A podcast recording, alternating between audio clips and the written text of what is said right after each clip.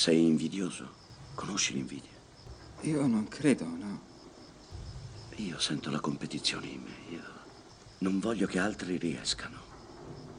Odio la maggior parte della gente. Io. Quella parte di me è scomparsa. Lavorando senza successo, tutti i miei fallimenti hanno lasciato in me. Non c'è, non, non la sento. Beh, sei in me e anche in te. Alcune volte io guardo le persone e non ci trovo niente di attraente. Voglio guadagnare così tanto da poter stare lontano da tutti. Io vedo il peggio nelle persone, Henry. Solo uno sguardo basta per sapere chi sono in realtà. La mia barriera di odio si è innalzata, lenta negli anni. Check the mic and make sure it sound right, boys.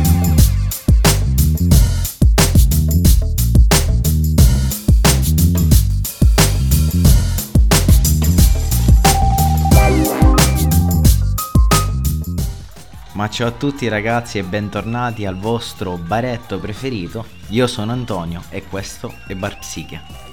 Il caffettino di oggi, il caffettino psichico di oggi mi dispiace, ma verrà servito bello amaro, perché se c'è una cosa che manca alla puntata di oggi sarà proprio lo zucchero. Mi dispiace, ma manca completamente. Il tema dell'episodio di oggi è infatti l'invidia. Un tema bello antipatico che, come ho visto da alcuni sondaggi che ho fatto su Instagram, divide moltissimo rispetto alle considerazioni in merito. Ma partiamo dall'inizio, banda alle ciance. Che cos'è l'invidia? A detta di Spinoza, l'invidia è quella disposizione che induce l'uomo a godere del male altrui e a rattristarsi al contrario dell'altrui bene. L'invidia rispetto ad altri vizi come possono essere la lussuria o per dire la superbia o per fare un altro esempio la gola, effettivamente non dà piacere. È strano da pensare, ma l'invidia non ha una carica di piacere annessa, ti fa fare solamente il sangue amaro. È paradossale anche se ci pensate che un sentimento che non porta il bene, il piacere a nessuno, sia comunque stato così largamente sperimentato almeno una volta nella vita da ognuno di noi. In effetti, per ben comprendere il significato poi del concetto di invidia, basta semplicemente fare riferimento alla sua etimologia, che è quella di guardare male o guardare storto, che comunque fa parte anche del nostro vocabolario. Ci immaginiamo l'invidiante come una persona che aggrotta il viso, stringe i denti, socchiude gli occhi inneggiando alla vendetta o al rancore di un bene, un oggetto, che non ha eh, ma che possiede allo stesso tempo qualcun altro. Un valore, un livello, uno status che vorrebbe a tutti i costi. Per capire meglio che cos'è l'invidia, anche cercandola di renderla metafora, ci serviamo come nella scorsa puntata del nostro meraviglioso Dante nazionale, che tra l'altro fa l'anniversario dei 700 anni, l'ha fatto da poco. Dante ci restituisce effettivamente un'immagine tangibile di un invidiante. Scendendo appunto lui li incontra all'inferno e dato che il loro peccato sta nel non potere vedere il bene altrui, quindi guardarlo storto, guardarlo male, Dante ce lo affigura come addossato perennemente alla parete rocciosa della montagna, a mo' di cieco, come se non vedesse effettivamente. La punizione quindi che patiscono questi soggetti è il fatto che debbano avere completamente le palpebre chiuse, serrate col fil di ferro. Dalle cuciture di queste palpebre poi fuoriescono le lacrime, conseguenza ovviamente di pentimento, per aver nella vita reale utilizzato gli occhi del corpo per guardare e invidiare gli altri, bensì che eh, gli occhi del cuore, che potevano intravedere in qualche modo la felicità degli altri e ovviamente apprezzarli. Quindi loro diciamo che la punizione è restare completamente poi lontani, non poter più vedere il sole che rappresenta appunto la luminosità della parola di Dio e quindi l'affetto di Dio.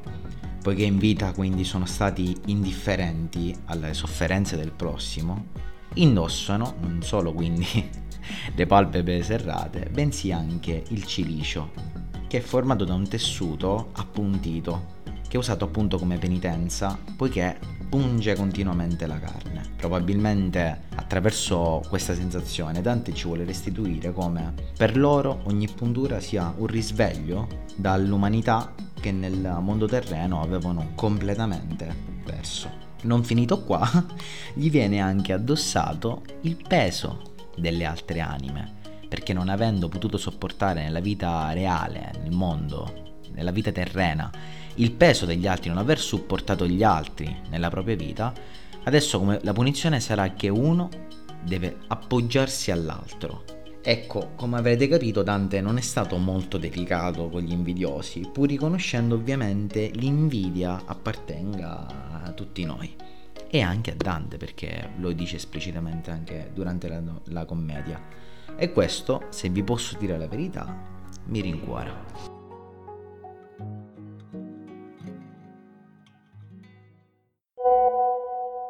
Secondo le mie personali esperienze, trovo che l'invidia sia una forma di ammirazione andata a male, proprio perché secondo me nasce dall'ammirazione del soggetto che invidia nei confronti del soggetto invidiato, non tanto in termini di ciò che il soggetto possiede, quanto piuttosto in termini di affetti, eh, di famiglia, di amici, quindi di rapporti che il soggetto invidiato è riuscito a creare nell'arco della propria vita. Siccome eh, trattasi di cose che non si possono acquistare, non piovono dal cielo, ma bisogna lavorarci, bisogna costruirle appunto nell'arco della propria vita, il soggetto che invidia comincia a provare fastidio nei confronti del soggetto invidiato e quindi a vedere malafede, cattive intenzioni dietro ogni azione da parte del soggetto invidiato e questo secondo me è altamente distruttivo e non piuttosto costruttivo proprio perché si viene a creare una, uno scontro fra i due del tutto immotivato che non porta sicuramente a un miglioramento, ad una crescita né dell'una né dell'altra persona coinvolte.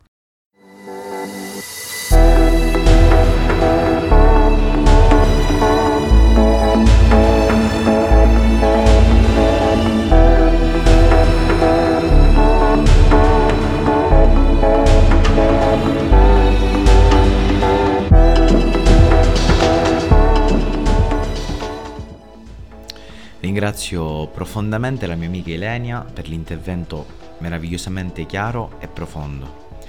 Ilenia ci porta a una riflessione in cui all'invidia attribuisce un valore profondamente negativo, proprio si nota dal modo in cui ne parla e ci sta tutto. Tra l'altro ho amato tantissimo la definizione di invidia come ammirazione andata a male, davvero geniale e che fa riflettere tantissimo su come ad oggi effettivamente i termini invidia e ammirazione siano un tantino sfumati.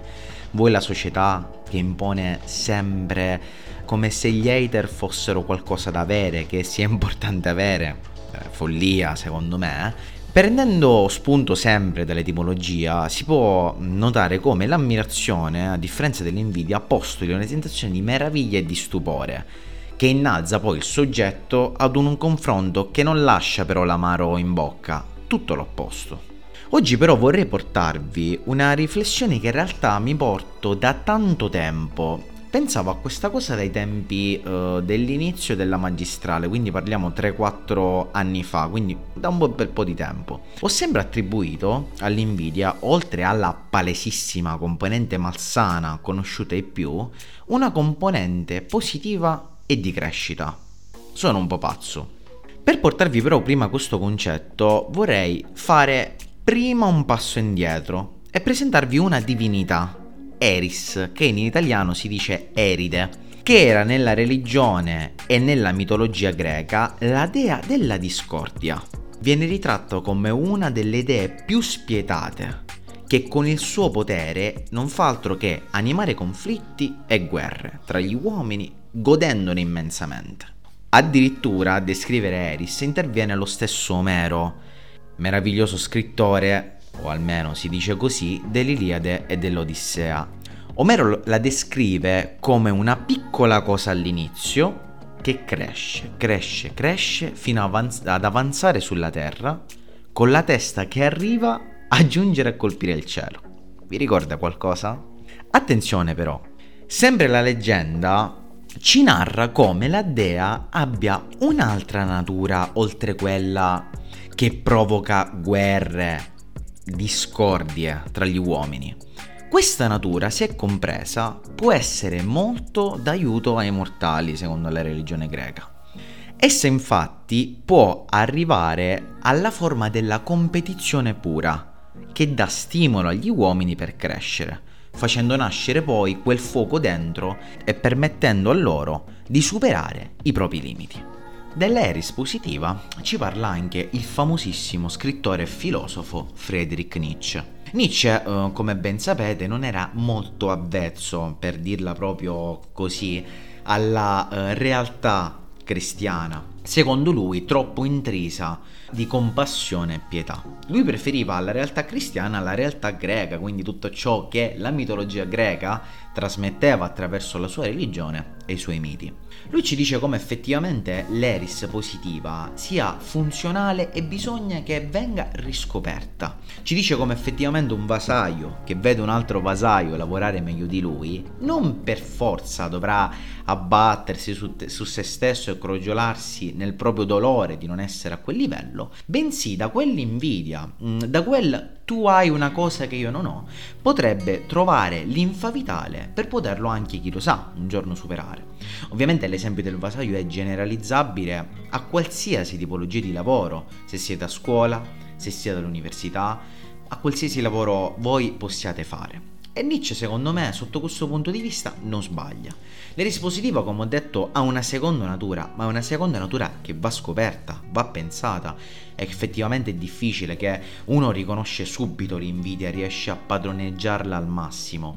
Ma se quel passetto fosse possibile, cos'è che noi troviamo nell'invidiare l'altro? Cos'è che noi proviamo? Perché lo facciamo? Facendo un passo indietro e cercando di non far diventare l'invidia un mero agire contro, bensì un nuovo spunto per pensarsi, cosa ne potremmo guadagnare dall'invidia? Ci avete mai pensato?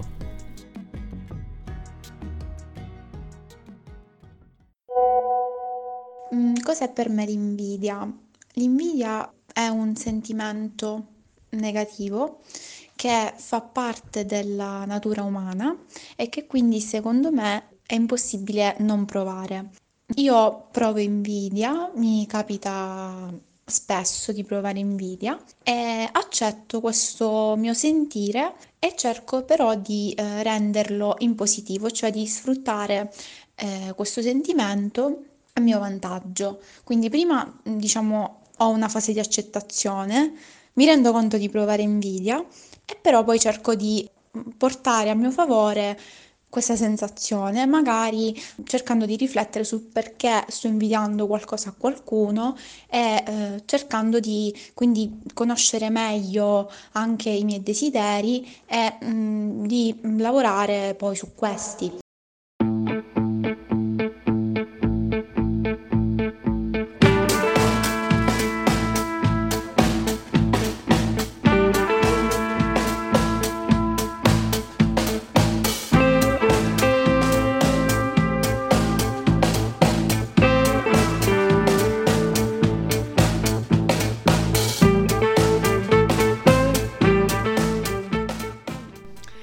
Ringrazio profondamente per il chiaro e limpido intervento Doriana, una mia carissima amica, che ci restituisce anche lei un'idea ben chiara di cosa sia per lei l'invidia e amplificazioni annesse ad essa. Tra l'altro, da questo intervento vi vorrei fare notare che ci ritorna come effettivamente tra il primo e il secondo intervento, quindi da Ilenia arrivando a Doriana, vi sia una netta discrepanza di idee. Mentre vediamo Ilenia che vede un po' più la parte negativa dell'invidia, Doriana invece riesce a fare il passetto indietro comunque a focalizzarsi sulla parte di potenzialità. Questo ve lo vorrei far notare perché attraverso un sondaggio ho avuto modo anche di capire come le persone che mi seguissero su Instagram pensassero all'invidia.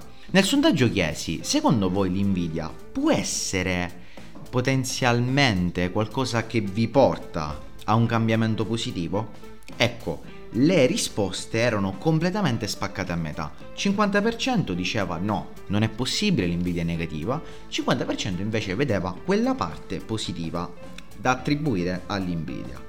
Questo mi fa molto piacere, mi fa molto piacere parlare con voi, discutere con voi gli interventi perché mi danno anche un feedback rispetto a un pensiero che io ho ma c'è da dire che è normale, siamo in tanti ed è normale che ci sia appunto una differenza di pensiero e questa secondo me è una cosa meravigliosa che mm, mi fa sempre molto emozionare. Andando avanti però vi volevo anche introdurre la spiegazione poi squisitamente psicologica, un po' più il campo che mi appartiene, di che cosa è l'invidia e a cosa serve l'invidia.